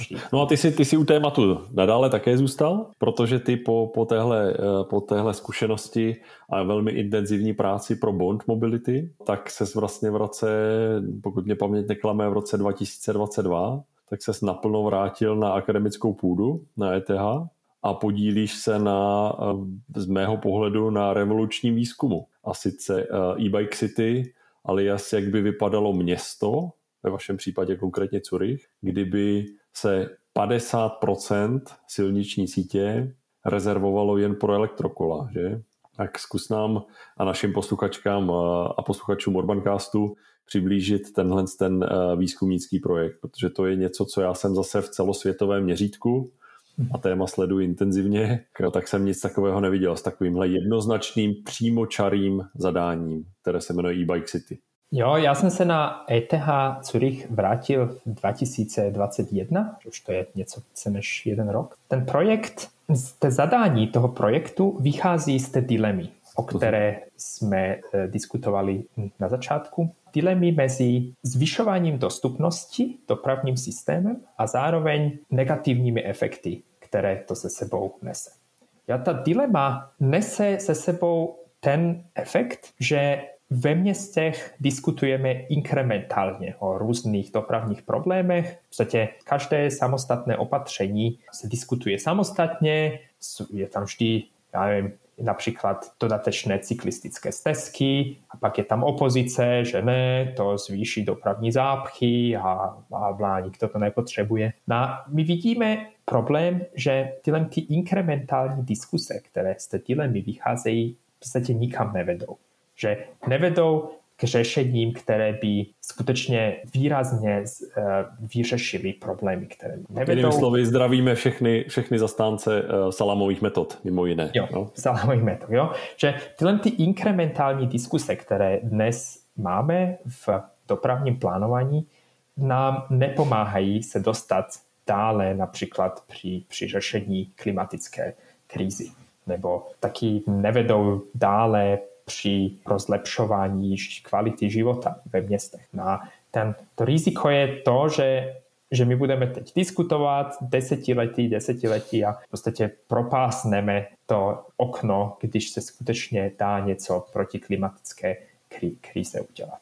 Hmm. Já teď ten, ta naše hypotéza je, že tyhle ty problémy souvisí s tím, že nemáme žádné dlouhodobé cíle, jak by doprava ve městech mohla vypadat. A když se podíváme do minulosti, tak tyhle ty cíly existovaly. V 50. letech jsme měli ty obrázky od Le Corbusier, od Frank Lloyd Wrightu, který nám ukazovali, že hej, když přebudujeme naše města pro auta, tak bude všechno nádherný a všechno bude perfektní. A dnes takové obrázky nemáme. Uh-huh. Já tím projektem e-bike city se snažíme vytvořit jeden možný cíl, jak by města v budoucnosti mohly vypadat, uh-huh. ale samozřejmě nejenom obrázky, ale taky jako dopravní plánovači a výzkumníci to přemyslet a přepočítat, že co to přesně znamená. Že co by to přesně znamenalo, když hmm. bychom implementovali takovou budoucnost, budoucnost našich měst. Určitě se něco změní. Změní se hmm. pravděpodobně struktury dostupnosti ve městách, které máme dnes, budou v budoucnosti jiné. Místa, které jsou dnes důležité ve městách, pravděpodobně nebudou až tak důležité v budoucnosti, ale jiné místa se stanou důležitějšími. Hmm, Já proto, když chceme, aby taková vize se stala, se stala realitou, tak je důležité ty, ty, ty efekty transparentně komunikovat hmm, a hmm. cíleně plánovat budoucnost našich měst s, těm, s těmahle efektami. Hmm, hmm. Tady znovu zase připomínáš jenom ten EIF, který padl hned na začátku a sice všem volnotrhařům tady v České republice zamrzlých eh, v těch, v těch raných devadesátkách, kdy z ničeho, co se nesmělo, tak se všechno vyřeší trh. Mm-hmm. Tak jenom mm-hmm. drobné připomenutí, veškerý prostor kolem sebe, tak jak ho dnes vidíme, je výsledkem rozhodnutí, vědomých rozhodnutí někdy v minulosti. A stejně tak tvoříme tady a teď to, jak chceme, aby naše města vypadala v budoucnosti a buď to bude živelné a nepromyšlené, anebo to bude s nějakou jasnou vizí hmm. a s nějakým směřováním a pokud možno i s odhadnutými efekty, které ta proměna takhle cílená vlastně bude mít. Ale ta iluze, že to všechno vyřeší se jaksi samo nějakou rukou trhu, je eh, v lepším případě úsměvná, v horším případě k pláči, si troufnu říct. No, tak jo. kdyby všechno řešil trh, tak tady do dneška máme olovnatý benzín, že jo? Protože prostě jo. to bylo jako levnější, chránilo to ty motory a byla to pecka, akorát to trošku zabíjelo lidi, ale hele trh. Hele trh, jo. Jo, ono, já si myslím, že to je taky jedna z těch výzev, které máme v dopravném plánování, že my na jedné straně vidíme, že volný trh přináší inovace, takže svým způsobem liberalizace je cestou k, k lepší budoucnosti v mnohých oblastech, ale zároveň v dopravě to není, to není perfektní trh. Doprava je takový speciální trh, kde externality a různé dlouhodobé efekty hrají velice významnou roli. Hmm, hmm. To je na jedné straně liberalizace přina, nám přinesla mnohé inovace, technologické inovace, ale na druhé straně dopravní systémy pravděpodobně nikdy nebudou moci fungovat na soukromé bázi hmm. kvůli, kvůli tímto komplexním. Promítnutí do, do dostupnosti vlastně by bylo jako okamžité, že?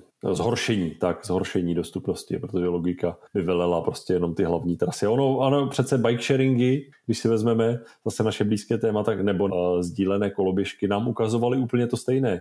Pokud to bylo ponecháno v té rané fázi jenom absolutně na volném trhu, tak k čemu to vedlo? Je. Že uh, svého času v Praze, ať už uh, bílo-zelené uh, koloběžky od Limeu, anebo růžová kola od Rekol, byla a do značné míry dodnes e, jsou k dispozici jenom v tom absolutním centru. Jo. Jenom tam, kde z pohledu provozovatele je ekonomicky nejvýhodnější ta kola mít rozmístěná, protože tam mají tu největší šanci mít co největší počet jíst za den. Hmm. Ale to, že zároveň existuje neuspokojená potřeba a poptávka na okrajích měst po, po jízdách tímto způsobem, ale ponecháno čistě volnému trhu to provozovateli nedává smysl tam ta kola mít umístěná na okraji, tak to už jaksi tu situaci neřeší. Že? Jo, no. jo, to je taky důvod, proč ve Švýcarsku je tak odpítavý postoj k liberalizaci dopravních mm. systému. Například, například na rozdíl od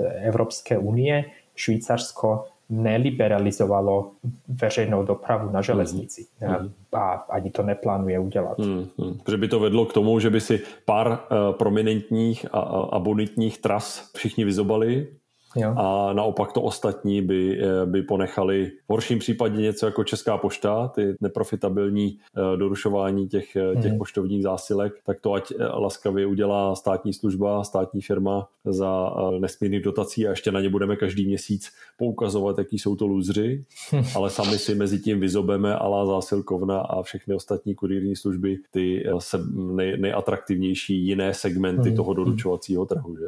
Hmm, hmm, hmm.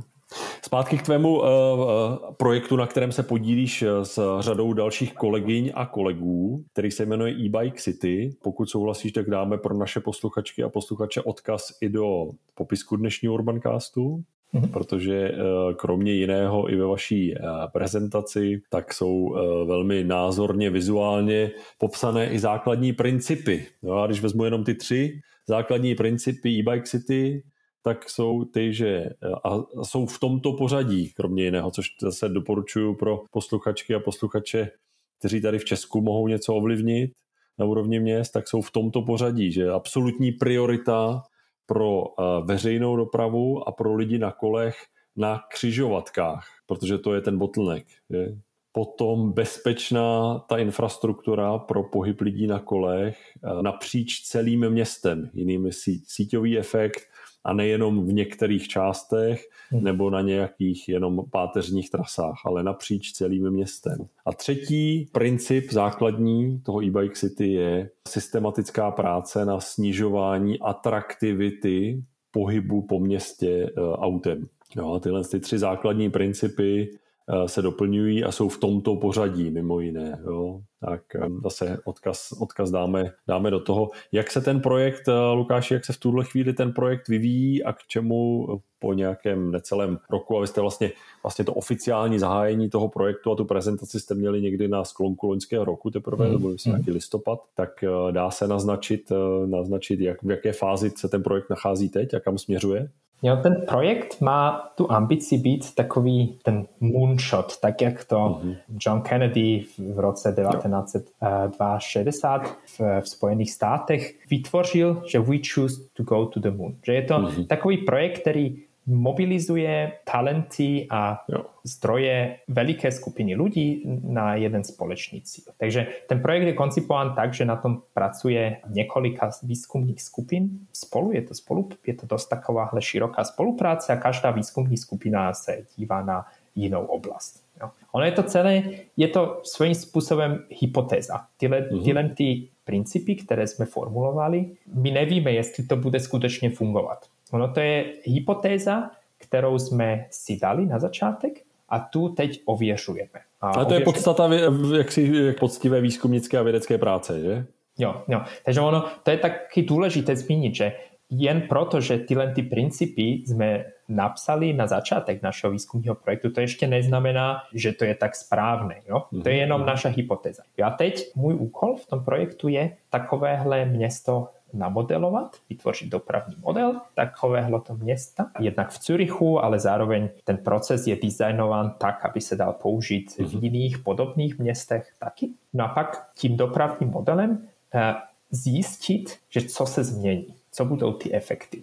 Zároveň jeden takový vedlejší projekt, na kterém taky se podílám, je, že vytvořit vizualizace, jak by takovéhle město mohlo vypadat. Že mhm. abychom neprezentovali jenom čísla, ale aby to bylo pro veřejnost něco, co se můžou podívat, co si mm, můžou mm. představit, že jak by to změnilo jejich každodenní život. Takže ono to má jakoby, to ověřování té hypotézy má dvě komponenty. Jedna mm. komponenta je ta kvantitativní, ukázat, jaký to má vliv na jízdní časy, jaký to má vliv na dostupnost, jaký to má vliv na emise. A na druhé straně ta kvalitativní, že umožnit lidem se na to podívat a si mm. každý sám si si rozmyslet, jaký to má vliv na mě. Jo, jo, jo. Zase můj oblíbený citát eh, Alberta Einsteina, že rozum tě dostane z A do B, ale představivost tě dostane kamkoliv. A, já velmi rád slyším, že ty a tvoje kolegyně a kolegové z projektu eh, e-bike City na ETH Zurich, tak pracujete i s tou, s tou vizuální stránkou věci, která usnadní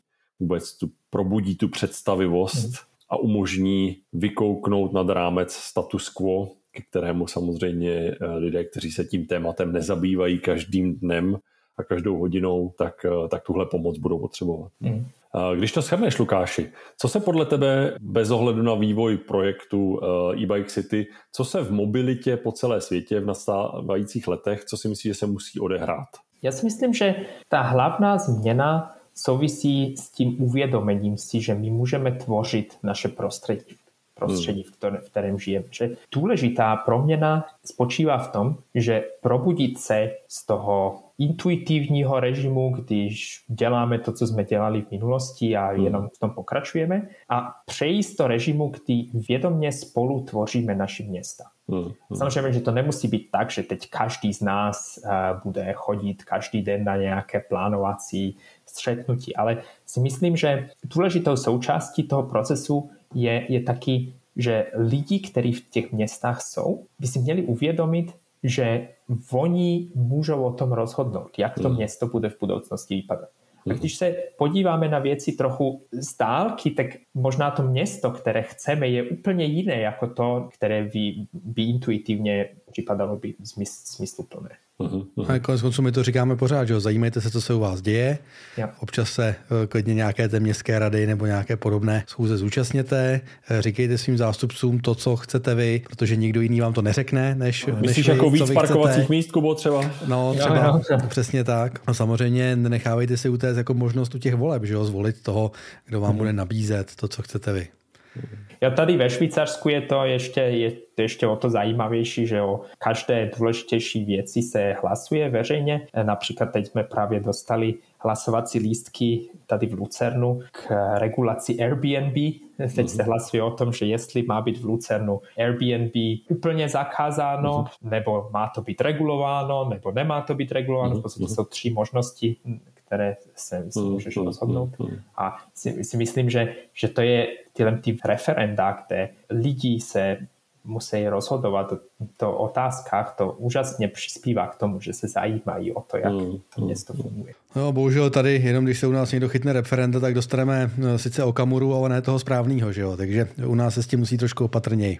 Já jsem se právě chtěl zeptat, no Lukáš, jestli, jestli vnímáš, že předpokladem k tomu, aby, aby výstup, určitě to probouzí zájem o to své okolí, ta možnost se vlastně k takovým otázkám jako vyjadřovat, ale jak velkou roli v tom hraje nějaká elementární jako vzdělanost nebo povědomí o tom tématu, jo? protože jinak, jinak jsme zpátky u toho, že samozřejmě každý, kdo jezdí autem, tak jenom logicky všude kam míří, by si mhm. přál co nejvíc parkovacích míst jo? a kudy potom a, v, a referendum, nereferendum, mm. tak by tak tak by vlastně eh, to neustále jenom stvrzovalo to status quo. Jo, to je velice těžká otázka. Jo? No, no, Tady ve Švýcarsku si myslím, že ty referenda fungují velice dobře, mm-hmm. ale si řeknu, že to je to si vyžaduje určitou to vzdělanost a určitou vyspelost demokracie. Mm, mm. Jo? Když se, se dívám na úroveň politické diskuse na Slovensku, tak si mm. myslím, že pravděpodobně referenda by vědli ještě k větší katastrofě. Tak, tak. Přesně tak. Ale tady například bylo referendum, když jsem právě přišel do Švýcarska, tak bylo referendum o tom, že jestli mají všichni zaměstnanci dostat povinně pět týdnů dovolené. Uh-huh. A ten výsledek té referenda byl, že ne. Jo? Uh-huh. Že ten výsledek, že lidi si od, sami odhlasovali, uh-huh. že nebudou mít víc dovolené.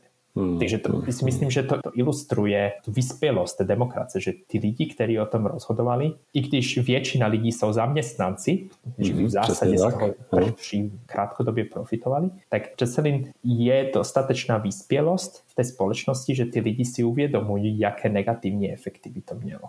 Tak, takže ta schopnost práce s důsledky toho rozhodnutí, že? Nejenom prostě eh, to rozhodnutí jako takové a, a důsledky, externality, ať, ať jako se nese, nese někdo jiný. Že? Když nás vrátím ještě k dopravě, eh, jedno z velkých témat samozřejmě proměny té dopravy je, eh, jsou elektroauta. Mm-hmm. A taková provokativně nadhodím hypotéza, protože ji slýcháváme dnes a denně, tak je, uh, ono by nestačilo vyměnit všechna auta za elektrická na to, abychom měli po problému té dopravě, Lukáši? Když to zhrnu jednoduše, ne. Eh. ono, záleží, ono záleží, jaký problém řešíš. Jo? Problém řešíš emise v tom daném městě, ano, pomůže to. Řešíš no. ten uh, konečný prostor, ne, nepomůže to.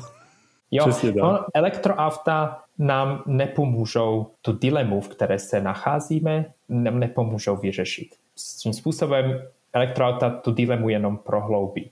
Protože co elektroauta udělají, je, udělají mobilitu levnější. Z dlouhodobého hlediska bude používání elektroaut levnější než používání aut se spalovacími motory. To znamená ale, že větší dostupnost a větší doprava. Takže problémy indukované dopravy. A pak, když se na to podíváme ještě trochu z dlouhodobějšího hlediska, automatické vozidla, autonomní vozidla, ty dále prohloubí tu dilemu, protože udělají dopravu ještě levnější, ještě, ještě jednodušší. Mm. Takže si myslím, že podstatní otázku, s kterou, s kterou my se zabýváme, ta zůstává taky s elektroautami i když samozřejmě, že zníží lokální emise, možná taky emise skleníkových plynů trochu zníží, ale, ale ta indukovaná doprava, která tím vznikne, vytvoří problémy na jiných frontech. Hmm, hmm. A veškeré náklady na budování té infrastruktury, že, spojené hmm. s tou indukovanou dopravou, ať už jde o, o silnice, dálnice nebo dobíjecí infrastrukturu. Jo. Jo. Hmm, hmm, hmm. No prostě jeden problém vyřešíme a vytvoříme si nějaký úplně jiný. Konec konců to se nám povedlo tady v Praze s Blankou. Vyřešili jsme jeden problém a vytvořili jsme si na těch hvězdech úplně jiný problém, který tam v doby nebyl. Takže to je prostě složitý. Hmm, hmm, hmm. A co naopak, Lukáši, v tvých očích dělá z elektrokol tak zajímavý vehikl pro budoucnost eh, moderní městské mobility?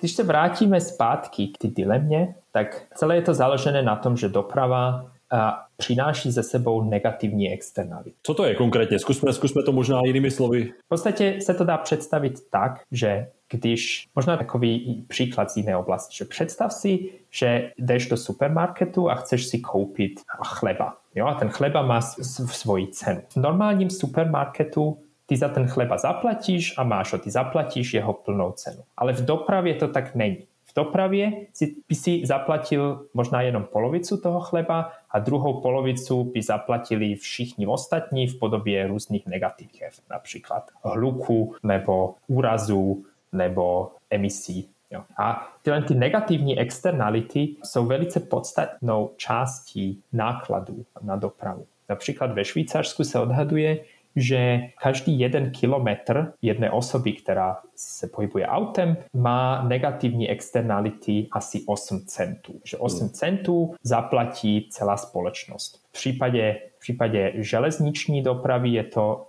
jsou, to, jsou to asi jenom 3 centy. Hmm. Takže výrazně nižší externality.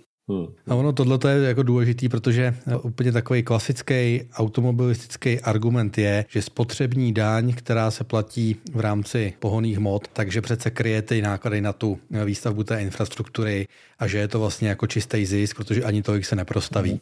Bohužel, když do toho dáš všechny tady ty náklady, tak se zjistí, že na té spotřební daní ti chybí ještě asi 90 miliard každý rok jenom v České republice a v praxi by to znamenalo, že by ty paliva opravdu asi musely stát krát dva, jo. takže možná taková ta tady česká rajchlovská 100 korun za litr, tak by možná začalo pokrývat eh, veškeré náklady reálné, které ta doprava má. Jo, přesně. Jo. A na to ale není zase politická akceptace. To zase si, si nedovedeme představit. A ono jenom, jenom doplním, i ta čísla jsou, jsou celoevropská. To je zase studie uh, TU Delft s chodou okolností, také, o které už tady byla řeč před, před chvílí. Zatímco uh, výnosy veškeré výnosy, daň z přidané hodnoty, spotřební daň a tak dál, napříč 28 zeměmi plus, plus UK, myslím tam byla ještě v té, tehdy v tom výzkumu, tak bylo nějakých 500 miliard eur ročně ze silniční dopravy, ze silniční dopravy, tak negativní externality s tím spojené, jak už tady Lukáš zmiňoval, hluk, emise,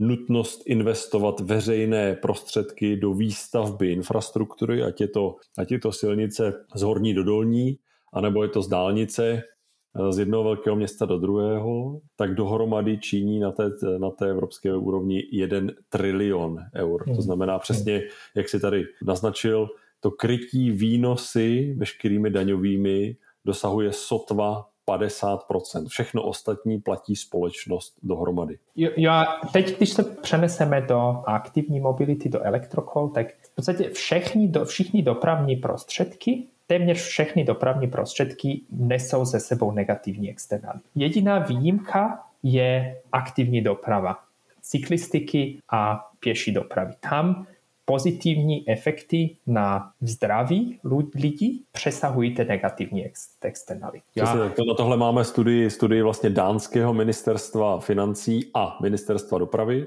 které říká zhruba, že jeden kilometr, který člověk ujede v autě, tak tu společnost na negativních externalitách stojí 76 eurocentů v Dánsku. Mm-hmm zatímco stejný kilometr, který eh, člověk urazí na kole, tak přináší pozitivní neboli přínos té společnosti na úrovni 86 mm. eurocentů.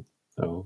Ve Švýcarsku ty odhady nejsou až tak bombastické, ale, ale ten, ten princip je rovnaký. Hmm, že hmm. aktivní doprava je jediná, která přináší neto, která má neto přínos. Hmm, hmm, a hmm. proto více aktivní dopravy je v zásadě něco, co je dobré pro společnost. No a elektrokola jsou, jsou taky hybrid, který na jedné straně jsou aktivní mobilita, ale na druhé straně dělají tu aktivní mobilitu atraktivnější. A, a zároveň dostupnou, že o mnohem, mnohem větším jako skupině lidí, protože jak říkáme, že hlí každý kopec, hmm. elektrokolo a stírají veškeré, veškeré jako věkové rozdíly vlastně. Hmm. Hmm. Jo, takže, takže z toho hlediska ty elektrokola jsou takový velice zajímavý dopravní prostředek, který podle naší hypotézy může zohrát absolutně klíčovou roli v řešení tyhle ty dilemy. Hmm. Ale samozřejmě ne samostatně, jako když mluvíme o e-bike city, tak to neznamená, že všichni budou jezdit jenom na elektrokolech, ale že elektrokola budou důležitou součástí mixu uh-huh. dopravních prostředků, které jsou udržatelné. Uh-huh. Káši, když se trošku odzumujeme ještě od elektrokol a podíváme se na mikromobilitu jako takovou, jaký ty vnímáš jako člověk, který se v tom oboru pohybuje roky už?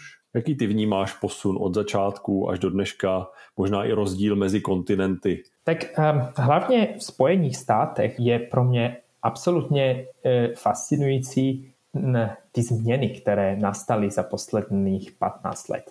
Když se podíváš na města jako Boston nebo New York nebo Washington DC, tak to je až nepředstavitelné, že jak velký podíl plochy cest oni realokovali mm-hmm. pro potřeby jiných dopravních prostředků, pro, pro potřeby cyklistických jízdných pruhů nebo pro potřeby jízdných pruhů pro veřejnou dopravu.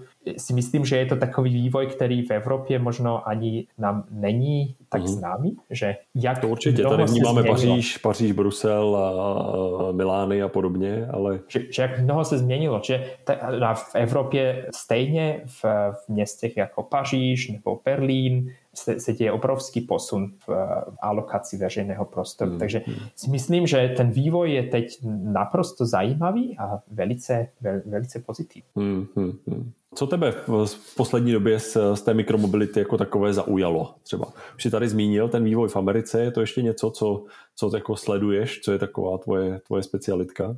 Jo, já, já si myslím, že ten vývoj v Americe, že to je z mhm. můjho pohledu jako velice velice centrální věc a e, taky v průběhu mé práce se pravděpodobně budu tomu ještě detailnější věnovat, co přesně tam nastalo. Poněvadž my víme už desátky let, že taková transformace je potřebná. Ale z mhm. nějakého důvodu se to udělo jenom teď. Mm-hmm. A ty faktory, proč se to udělo, co to umožnilo ve městách, kde většina lidí jezdí autem, co umožnilo udělat něco, co vlastně těm automobilistům uškodí, mm-hmm. tak to si myslím, že je otázka, která potřebuje zodpovědět. Mm-hmm. Co by si chtěl, Lukáši, aby se po dokončení projektu e-Bike City, aby se stalo? Já si myslím, že ten projekt e-Bike City dosáhne svůj cíl, když lidi začnou diskutovat o mm. budoucnosti našich měst. Jo. Já nevím, jestli to bude e-Bike City nebo něco jiného, co bude mhm. budoucnost mm. našich měst, ale jo. s naším projektem chceme tuhle tu diskusi dostat mezi lidi. Jako jo, lidem, lidi k tomu namotivovat, že hej, to, jak vaše města vypadají, můžete vy tvořit. A hmm, hmm, hmm. můžete vaším, vaší angažovanosti můžete, můžete si vytvořit prostředí, které je o mnohem lepší než hmm, to dnešní. Hmm. Eh, máš nějaké typy, Lukáši, na města, která už v tvých očích opravdu dělají obrovský krok ku předu, aby tam život byl eh, lepší, aby skutečně to bylo město pro 21. století? Tak myslím, že velikou inspirací jsou nadále nizozemské města, jako Rotterdam nebo Amsterdam, které tu, tu, tu transformaci udělali už dávno. Ale když se podíváme na novější příklady, tak je to určitě Berlín, uh-huh. je to Paříž, ve Švýcarsku je to Ženeva, kde uh-huh. taky po té inspiraci z Paříže se, se mnoho udělo. Uh-huh. V Zürichu si myslím, že to ještě bude trvat nějakou uh-huh. dobu, ale taky ta, ty, ty plány do budoucnosti jsou uh-huh. velice zajímavé.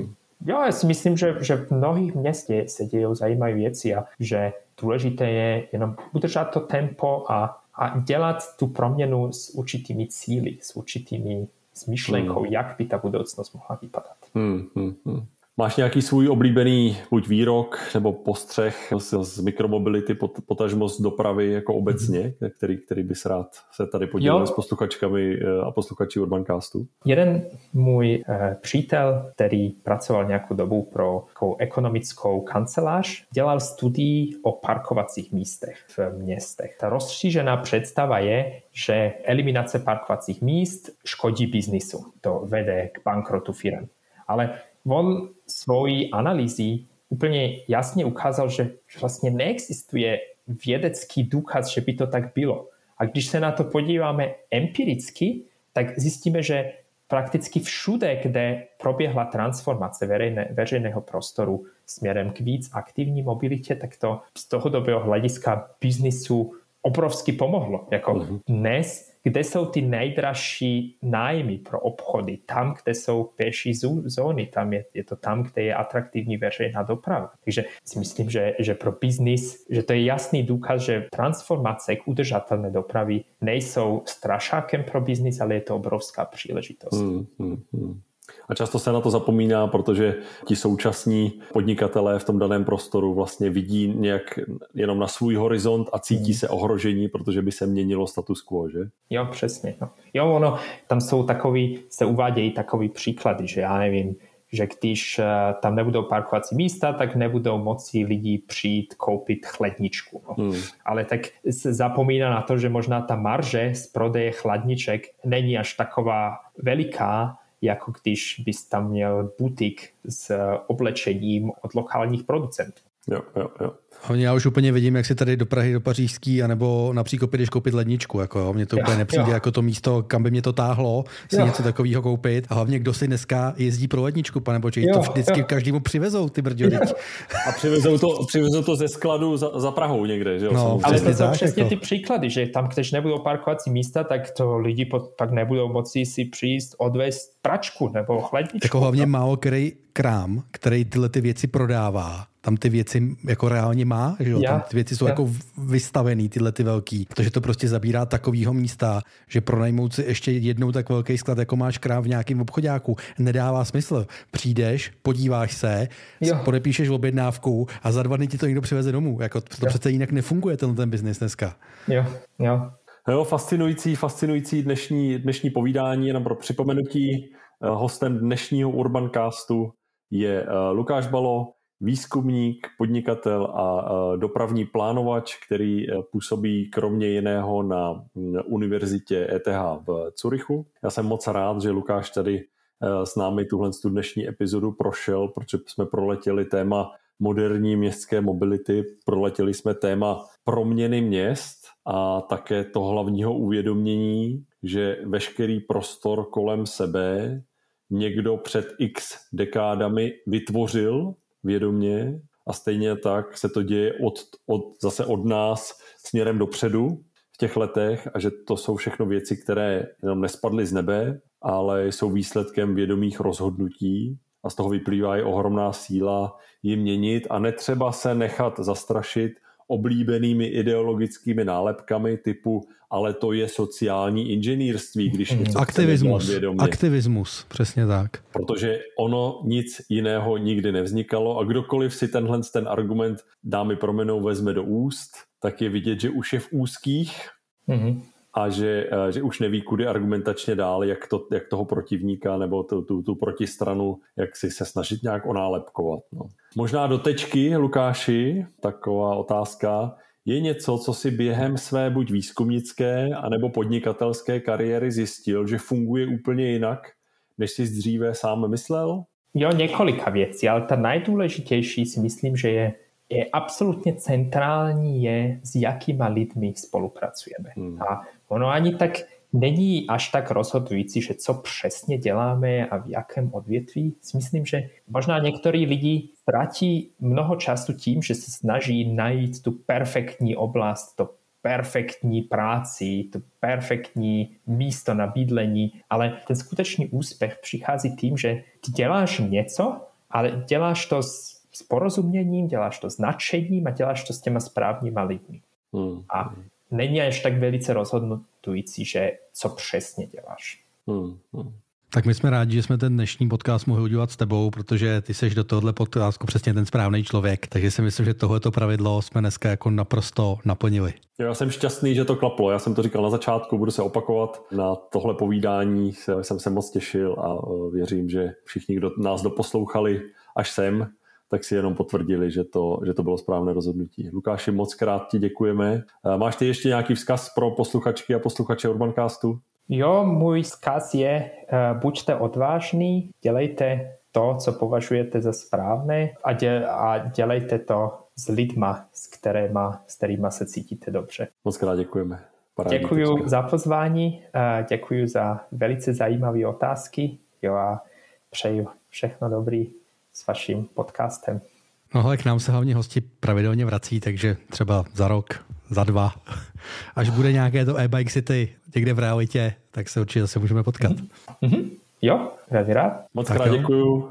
Ještě jednou připomenutí partnerem dnešní epizody Urbancastu byla znovu flotila sdílených kol Nextbike. Děkujeme za podporu, mám velkou radost a myslím si, že i zakladatelé Nextbikeu v České republice se v dnešní epizodě najdou. Tak jo, díky moc, mějte se moc díky fajn. moc, mějte díky. se. Ahoj.